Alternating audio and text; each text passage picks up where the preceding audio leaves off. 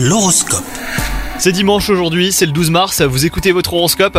Les balances, votre tempérament de feu sera à l'origine de quelques étincelles entre vous et votre partenaire si vous êtes en couple. Apprenez à ne pas surréagir, au moins à modérer vos réactions. Quant à vous les célibataires, votre cœur pourrait bien s'affoler pour une personne qui n'est pas disponible.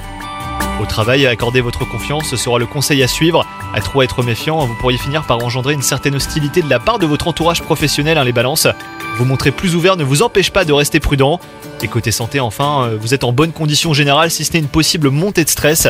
Pour l'évacuer au plus vite, prenez du recul hein, sur la situation qu'il aura suscité et dépensez-vous. Le sport est un très bon défouloir, aussi sain pour le corps que pour l'esprit. Bonne journée à vous